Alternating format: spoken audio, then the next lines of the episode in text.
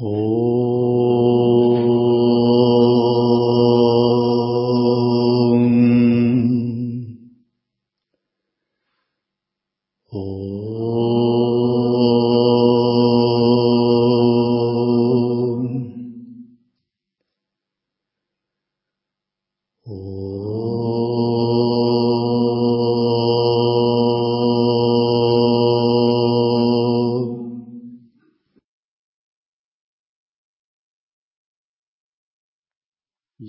поклоняетесь гуру, делаете арати с раковиной, это способствует очищению ума.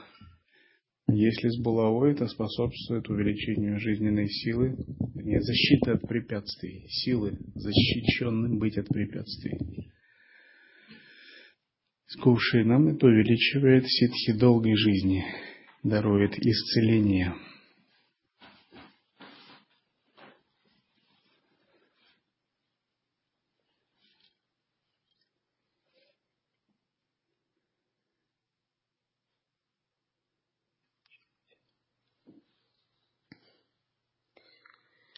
Непосредственное восприятие Брахмана, апарокша Брахмаджняна, так называется стадия, когда для ученика больше не существует сомнений относительно невероятности или невозможности чего-либо. И ему ясно, что две сущности, индивидуальная душа Джива и Брахман, есть одно. Всегда были одним и всегда будут одним.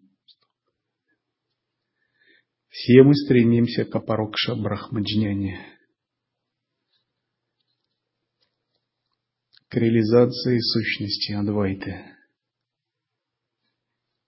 Санатанадхарма – это внешняя оболочка учения. Прежде чем практиковать лая-йогу, надо изучить, в чем суть санатанадхармы.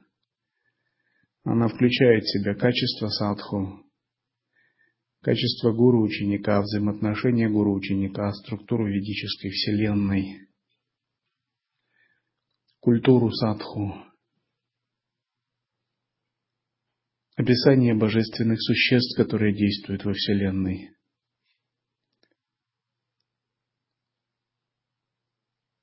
древних святых и их мировоззрения. Когда мы изучили базовые принципы философии Санатанадхармы, мы переходим ко внутреннему уровню изучения воззрения Адвайта Веданта. Адвайта. Нам надо понять, что есть Брахман, что есть Ишвара, что есть Джива, каковы между ними различия и на каком уровне они едины. Что есть Пракрити, что есть Майя, что есть Авидья. Что есть Ишвара, почему Джива это Джива, Ишвара это Ишвара. И почему все они есть Брахман. В чем различие между Брахманом и Ишварой, между Ишварой и Дживой? Надо осознать свое положение во Вселенной. А затем надо понять, что же такое единое сознание, которое их все объединяет, точку зрения Адвайты, в которой нет различия между Дживой и Ишварой, где майя невидение является иллюзией. Постепенно разбираясь со всем этим, мы формируем мировоззрение Адвайты. Затем наступает черед внутреннего круга учения, лаи-йога. Здесь важен метод. Мы должны учиться созерцанию, созерцательной практике. Начинается духовный путь после того, как мы создали основу. И мы всю жизнь практикуем методы, опираемся на воззрение Адвайты и находимся в потоке саната Надхармы. Наконец наступает такой уровень, когда мы должны постичь трансцендентный уровень учения. Три свободы. Постичь самую сущность, сердцевину учения сахаджи ситхов. Это означает, что глубоко в своем духовном сердце мы должны открыть ничем не обусловленное созерцательное присутствие. С помощью него освободить проявление тела, речи и ума в полностью спонтанное, недвойственное, естественное состояние.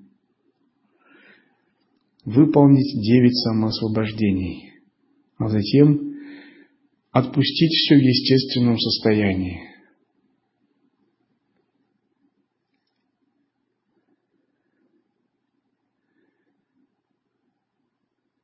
С этим связана самоотдача, самоузнавание и переход из кармы в лилу, из нечистого видения в чистое. Таковы четыре уровня постижения учения.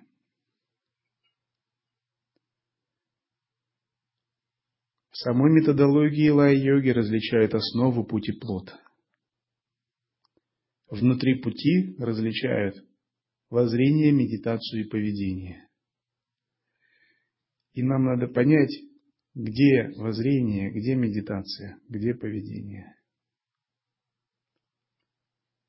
Что есть основа, что есть путь и что есть плод.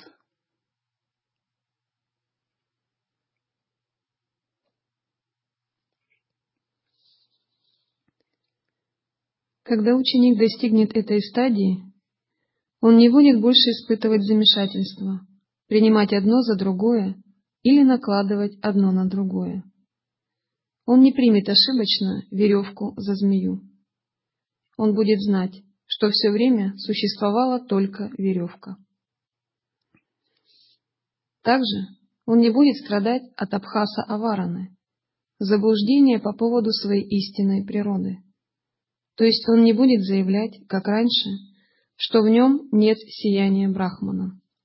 В сердце и в центре каждой дживы находится Параматман, Всевышний, Высшее Я, который меньше самой крошечной молекулы и больше самого большого воспринимаемого объекта, мельче мельчайшего и громадней самого огромного. Поэтому мудрый джняни которому открыто внутреннее видение Атмана, никогда не будет скорбеть или страдать от горя. Атман есть везде, в каждом живом существе, будь то муравей или слон. Весь мир пронизан и поддерживается этим неуловимым атманом. Сначала мы должны усвоить это на уровне философии, воззрения. Затем мы должны сделать это непрерывной направленностью своего сознания. Мало заявить «все есть Бог», «Атман есть везде» или «все есть Брахман». Мы должны сделать свое сознание пламенем устремленности к Божественному, непрерывным поиском истины через вечару и созерцательную практику. Вечара, вечара, вечара, вечара. Созерцание, созерцание. Тогда вопрос, вечары чего? Созерцание чего? Только Бога, только Божественного. Вечара может дать много опытов и много феноменов. Вы можете увидеть разные светоносные переживания неких существ, которые будут возникать. Звуки, огни, вам будет идти инопланетная информация от разных существ, из разных лог. Но мало ли.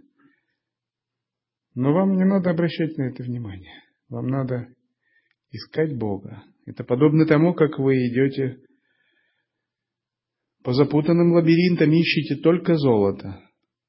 И вам будут встречаться медь, железо, сапфиры, рубины, алмазы. Вам говорит гуру, только золото, ничего остального не трогать будет встречаться пластик, камень, различные самоцветы, пластмасса. Ничего из этого не надо трогать. Только золото. Вы должны это себе запомнить хорошо. Потому что как только вы что-то возьмете, другое, вы не сможете его отпустить уже. И вы уже не сможете искать золото. Вас поиск за, застопорится, затормозится. Вы остановитесь. Этим золотом является Брахман, недвойственная реальность, Бог. И вот мы должны игнорировать все это. Это проходить мимо сапфиров, мимо алмазов, мимо меди, мимо железа, мимо разных антрацитов, камней и прочего. Так, будто это грязь даже, ничего не стоит даже. Будто это просто песок, просто кусок стекла. Не обращать на это внимания. И когда мы так делаем, удерживая в памяти золото, это называется самоосвобождение. То есть мы не позволяем сознанию ни на что иное реагировать. Это наша практика созерцания и вечары. Поиск, ревностный поиск абсолютного, непрестанный поиск абсолютного. Если между вами возникают какие-то отношения, эти отношения не важны. Дело не в отношениях, а в Боге. А если возникает недоразумение, они тоже не важны. Дело не в недоразумениях, а в Боге. Возникают какие-то проблемы, дело не в проблемах, дело все в Боге.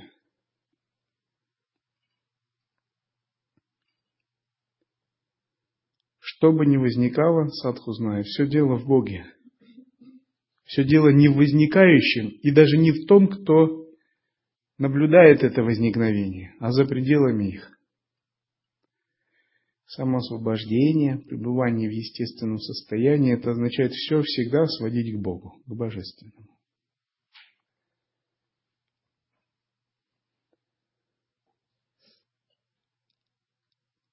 Когда возникают какие-то желания, и вам хочется удовлетворить, дело не в желаниях. Все дело в Боге. Ваше желание является манифестацией энергии Бога. Но когда вы этого не понимаете, возникает желание получить их снаружи. Как только вы понимаете, дело не в желании, не в объекте желания, и даже не в вас, как в том, кто испытывает желание, в Боге, в трансцендентном, которое превосходит всю тройственность, само желание ослабевает и покидает вас. Вы понимаете его бесцельность, бессмысленность.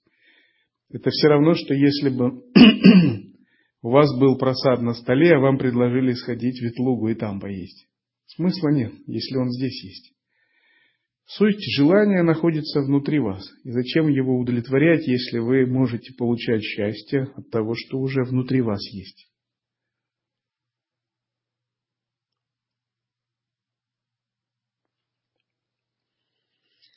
Садхака, духовный подвижник, должен перенаправить свое внимание с внешнего мира и сосредоточиться на внутреннем. Он должен обратить свой взор к Атману. Он должен проанализировать процесс, происходящий в его уме, и открыть для себя, откуда возникают все модификации и возбуждения ума. В результате такой практики малейшие следы намерения и желания должны исчезнуть. В конце концов, единственной идеей, которая останется в уме, будет идея Брахмана. Единственным чувством, которое будет занимать ум, будет ощущение блаженства, которое возникает в результате утверждения ума на стадии сад-чит-ананды, бытия, осознания, блаженства. Такого мудреца не будет затрагивать ни радость, ни горе, ибо он полностью погружен в океан Атмананды, блаженства истинного Я, который выше и за пределами всего мирского. Постоянное созерцание Атмана и его славы обозначается также терминами Брахма-Бхасия и Джняна-Бхасия, существование в Брахмане или развитие мудрости. Дело не в послушнике, не в монахе, не в старшем монахе, не в управляющем, не в помощнике управляющего, не в храмовом. Дело в Боге все.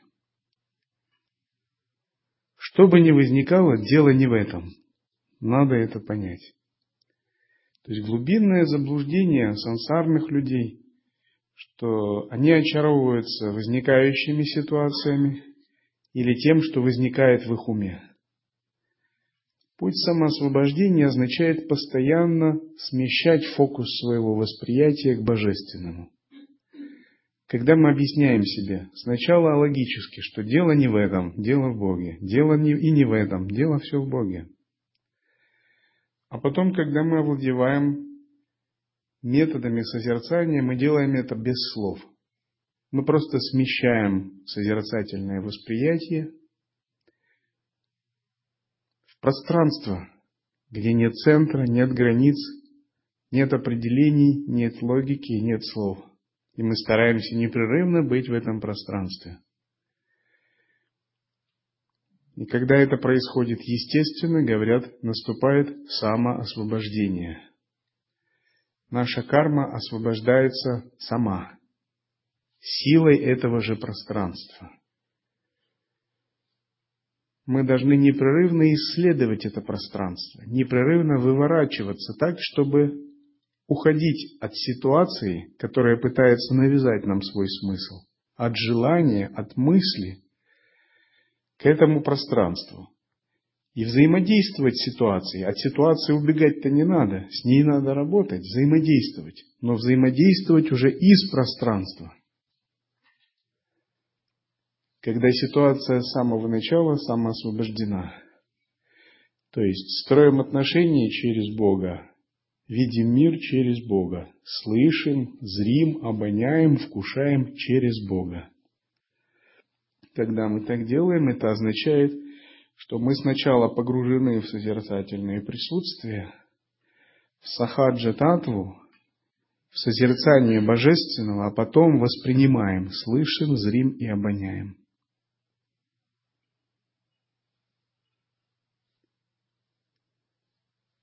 Что происходит, когда мы так делаем? Наша карма не властна над нами. Новое не накапливается, а старое исчерпывается, подобно тому, как снег тает под лучами летнего солнца. Если снег вынести на солнце, даже много снега, через некоторое время от него останется только лужа – вот это солнце, это и есть божественное, есть брахман. А что значит вынести снег на солнце? Это означает установить свой ум в созерцательное присутствие. Если вы взяли свой снег и вынесли его под солнце, он будет таять. Он довольно быстро начнет таять. Но если вы его не вынесли или оставили его в тени, или солнце уже ушло, он останется таким же.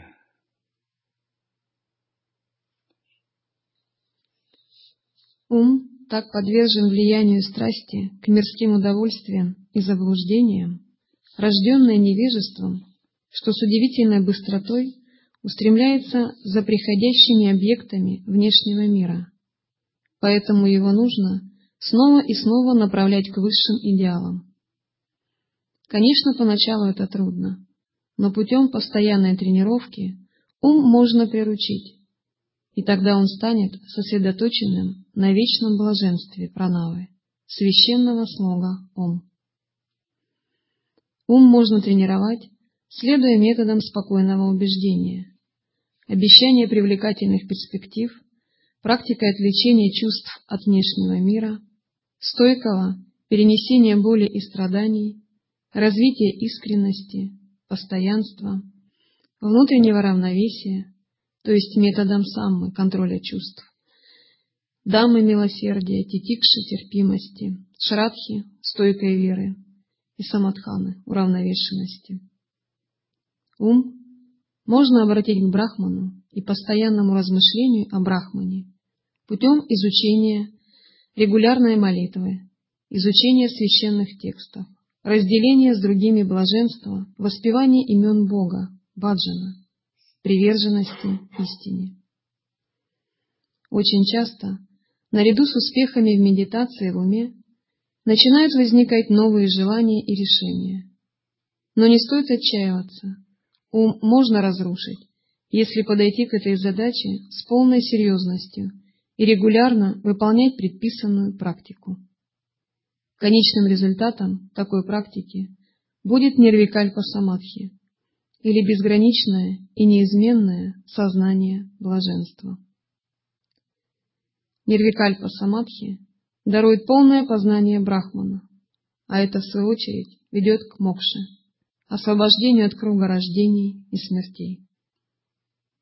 Ум необходимо настроить на созерцание Брахмана.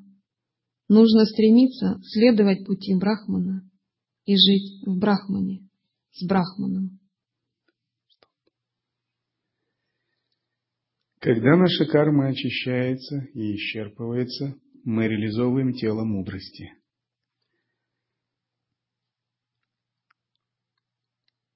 Дхармакая, Джняна безграничное сознание, обладающее способностью к проявлениям, обладающее великим потенциалом проявить все, что угодно. Кроме Джняна мы обладаем вторым измерением, измерением формы, рупакая, пранавдеха. В свою очередь, измерение формы бывает чистым и нечистым. Чистое измерение формы означает чистое иллюзорное тело, божества в чистых обителях. А нечистое – это проявление в этом мире. Его называют также йога-деха или ситха-деха. Джняна Деха означает наш безграничный потенциал, наше внутреннее пространство, которое может проявляться как угодно при наличии вторичных причин. Вторичная причина означает, что созревают обстоятельства, ситуации, на которые это пространство каким-то образом откликается. Святые, реализовавшие это пространство мудрости, сами ничего не делают. Но их внутреннее пространство откликается на вторичные причины. И тогда происходит проявление.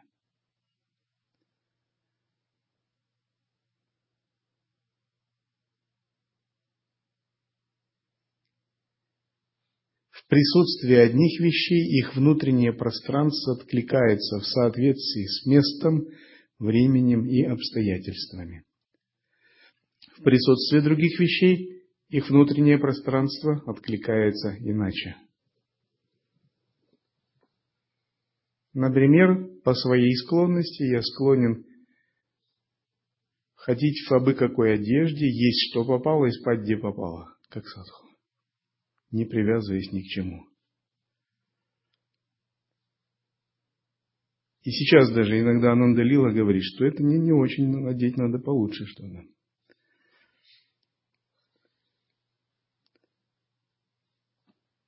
По своим склонностям это мои склонности как садху.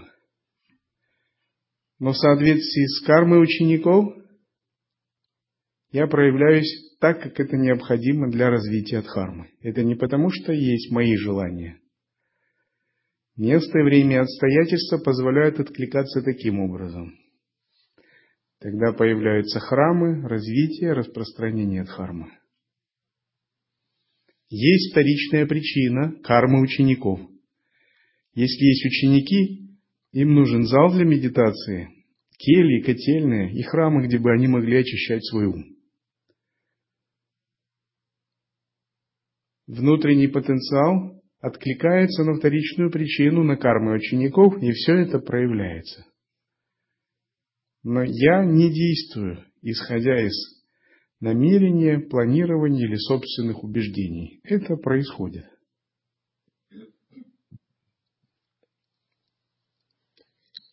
Знание Атмана может быть достигнуто только на трояком пути отказа от васан, инстинктивных побуждений ума искоренения ума и анализа опыта с целью постижения реальности.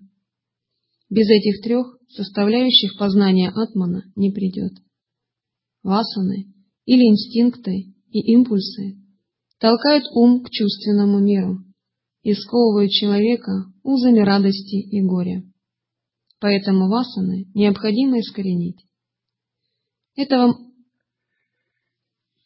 на духовном пути вам будут встречаться васаны. Это стереотипный способ думать, стереотипный способ желать и чувствовать.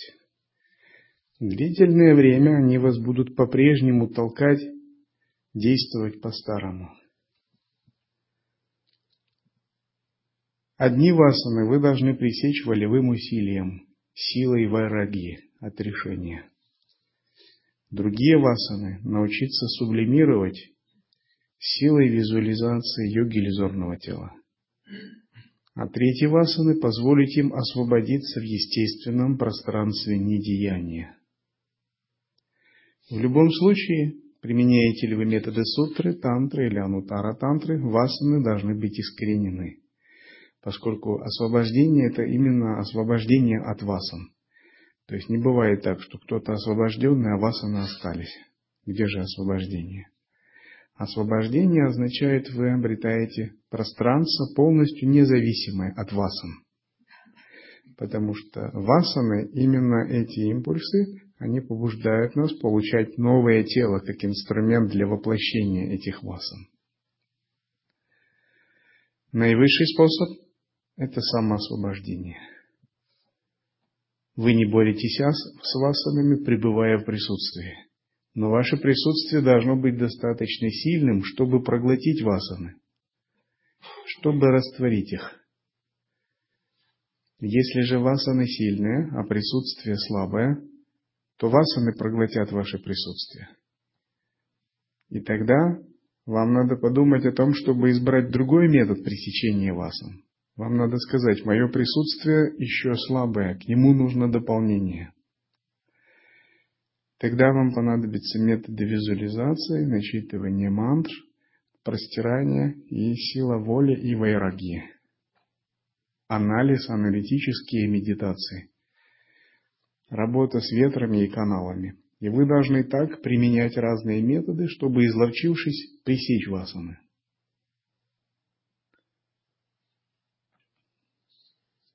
Этого можно достичь при помощи развлечения вивеки, медитации на атмана, атмачинтаны, исследования вичары, контроля чувств шаммы, контроля желаний даммы, отречения вайраги и других подобных практик. Ум – это пучок импульсов, васан. В действительности ум – это сам джагат, Вселенная. Для человека ум это весь мир. В состоянии глубокого сна ум не функционирует, и Вселенная практически не существует для человека. Джагат рождается или возникает сознание и умирает, то есть исчезает из сознания, в соответствии с познавательной силой ума.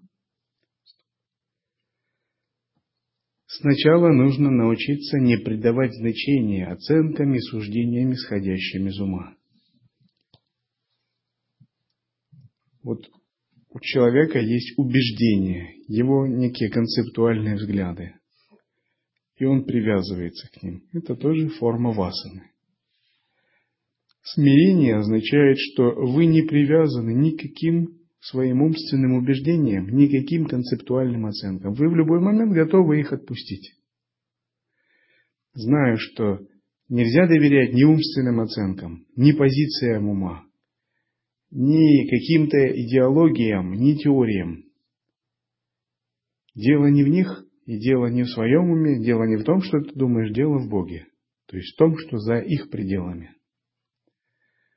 И вот Опытный садху от неопытного садху отличается именно таким смирением.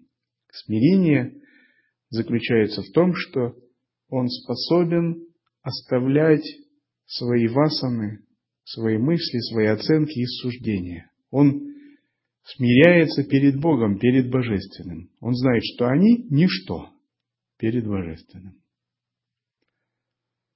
Он не цепляется за них.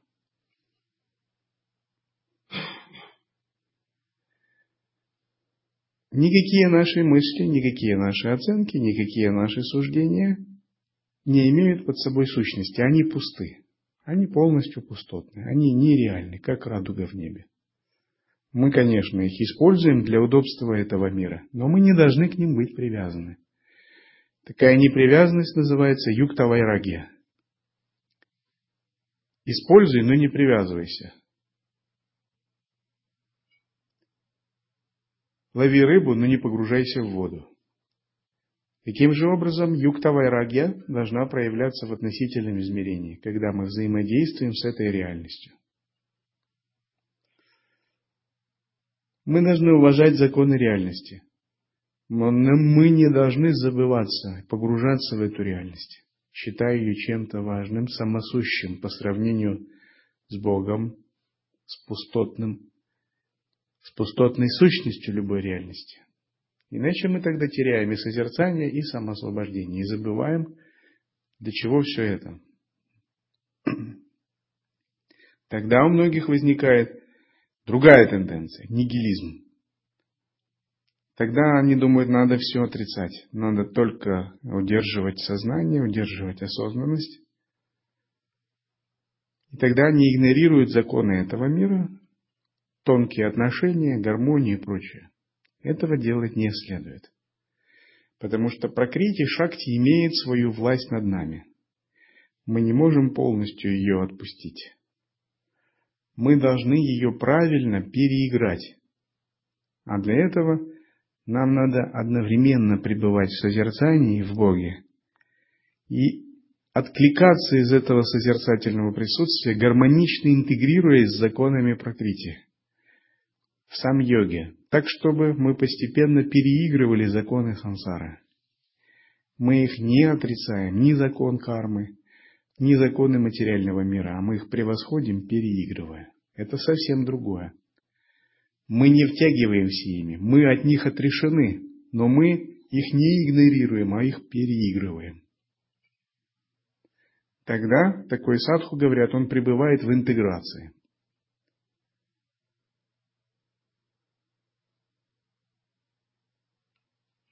Итак, этернализм – это когда мы погружаемся в ситуацию, в реальность, забывая божественное. Погружаемся в двойственность, забывая самосвобожденное пространство естественной основы.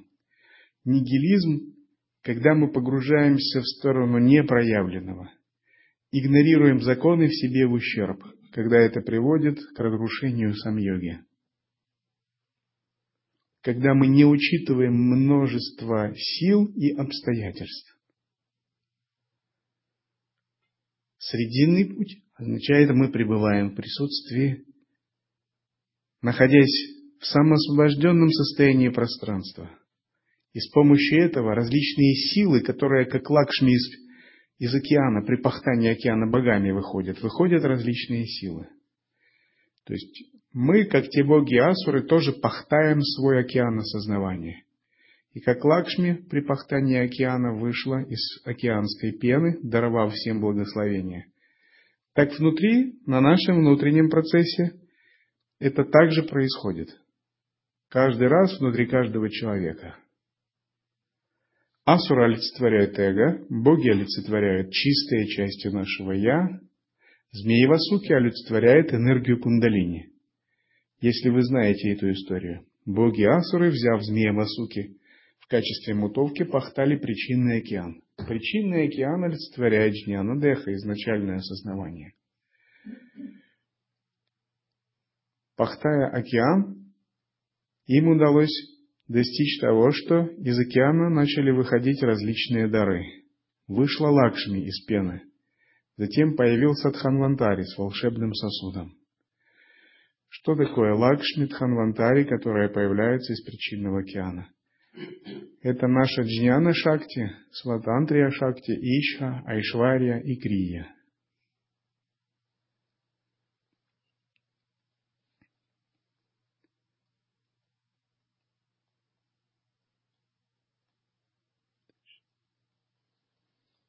Поэтому, когда ум разрушается, мир также разрушается и человек становится свободным, освобожденным. Он достигает мокши. Любой человек, достигший успеха в контроле читты, сознания, может обрести видение атмана. Сознание подобно взрослому дереву, семя которого эго – ощущение «я». Как только семя «я» отброшено, вся деятельность сознания связанного с личным «я», также автоматически исчезает. Садхака который имеет серьезные намерения относительно достижения этих результатов, всегда должен быть бдителен. Чувства могут в любой момент вновь обрести утраченное могущество и поработить человека. Тогда он может потерять многое из уже достигнутого. Вот почему садхаки должны держаться в стороне от мирских привязанностей. Всегда и везде будьте поглощены поисками истины. Не растрачивайте время на умножение и удовлетворение своих желаний и страстей. Один источник наслаждения, как следствие, порождает другой. Так ум снова и снова жаждет приобрести то, от чего он отказался. Поэтому не уступайте капризам ума. Отвернитесь от чувственных наслаждений, пусть даже через силу, ведь из-за прихотей ума невозможно даже молиться. Необходимо придерживаться одного и того же времени и места. Таких садхаков будет поддерживать сам Атман. Он даст им силы и стойкость. Тот, кто починил ум, всегда останется неизменным и в благоприятные времена, и в неблагоприятные. Один из признаков зрелой души или опытного садху – это постоянство. Тот, чей ум неизменен, не меняется – это опытный садху. Хорошая карма или плохая – неважно. Хорошие события или плохие, он пребывает в должном состоянии ума. Его эмоциональное, умственное равновесие не разрушается. Злые планеты в гороскопе или наоборот благословляющие, неважно. Тело чувствует себя хорошо или нет, его ум неизменен.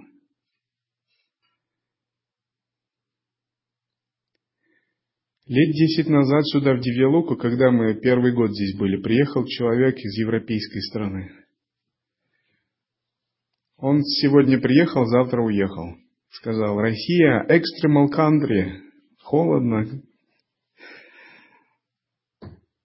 неудобства, здесь ничего не было еще.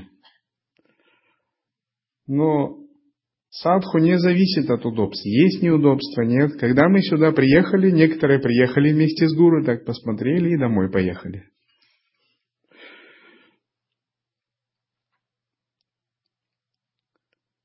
Ум садху не такой. Ум садху не меняется. Дворцы, дома, хижины, сараи – все одинаково. Вкусный просад, бандары вкусные или просто гречка с водой и солью. Ум садху не меняется. Красивые одежды божества в храмах или одни скалы или деревья. Ум садху не меняется. Постоянство престижное служение, служение, которое нравится или которое не нравится, не престижное. Ум садху не меняется. Удобно или неудобно в домике или в келе, ум садху не меняется. Почему же он не меняется? Происходят перемены снаружи, но садху нашел такую точку, в которой все перемены – ничто – он осознает не перемены, а того, кто наблюдает эти перемены. И этот наблюдатель, он узнает сначала в нем пространство, потом узнает в нем самого Бхагавана Дататрию. Это природа Бога, божественная. И он черпает свое вдохновение, свое счастье, свое постоянство в божественном. Никакие перемены не могут это затронуть. Вся мирская жизнь это перемены. На переменах и на колебаниях состояния построена вся история. Есть взлеты и расцвет династий, империй и их падение. Есть встречи любящих сердец и их разрыв. Ромео и Джульетта и прочее. Все эти страсти построены на переменах и на страданиях людей от перемен. Но у Садху нет ни Ромео и Джульетты, ни взлетов и падений. У него все одинаково. Все всегда одинаково, если это хороший садху. У него все всегда ровно, и все находится в сад Читананде. Если что-то даже происходит, это происходит, но снаружи. Внутри его это не может затрагивать. Почему его это не может затрагивать? Потому что он находит внутри себя эту точку, которая не подвергается переменам, и он все время ее держится. Это точка божественного, точка сахаджи татвы. И он всегда 24 часа в сутки ищет эту точку. А найдя, он старается ее удерживать, удерживать, удерживать. Даже если ему предложат миллиард долларов, все состояние, как у Билла Гейтса, он не променяет эту точку. Даже если ему предложат ситхи или что-то очень важное в этом мире, он эту точку не променяет на нее. Почему? Потому что из этой точки возможно творить Вселенная, не то что какие-то небольшие желания. В этом сила постоянства ума садху. Те же, кто не знают этот секрет, такого постоянца не имеют. И наступает такой момент, когда или майя, или страдания, или наоборот, прелести, соблазны, желания, искушения что-то получить, заставляют их изменить свой ум. На этом основаны все проделки мар. Мары, они испытывают человека, предлагая одно, другое.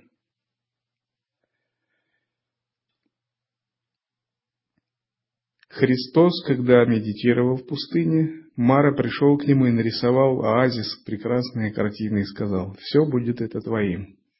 Ситхи, блаженство. Только подай мне руку. Христос не согласился на это. Что же такое Мара? Мара – это части нашего бессознательного. Наш ум Великий ум, подобный Вселенной, приходит, привлеченный нашей силой устремленности. И он пытается ее проверить, испытать. Сначала он приходит как Мара смерти, то это тот, кто забирает жизненную силу, и как Мара клеш, тот, кто провоцирует желание. Если забрать жизненную силу не удается, или сыграть на клешах тоже не удается в виде стойкость йогина, он приходит как Мараскандх в виде тонких цепляний за ум, за эго, за тело, за волю. Если у йога сильна вера, самоотдача, он и здесь не может найти лазейку. Тогда он ищет последний ход. Он приходит как Мара, сын небожителя. Он предлагает, начинает торговаться. Предлагает ситхи, высокий статус, высокие способности, хочет задеть за гордость, за способности, за эго, последнее проявление. И если садху понял, в чем состоит его золото, ни один из четырех мар до него не может добраться. Таким образом, он обретает ваджный, нерушимый ум.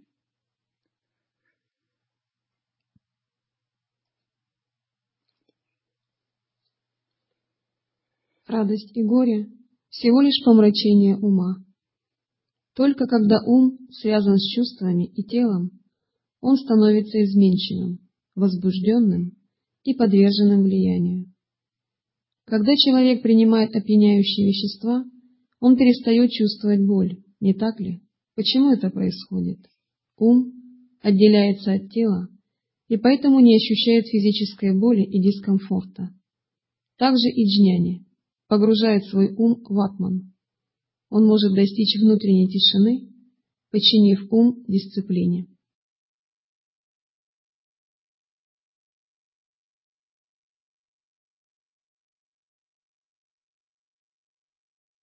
О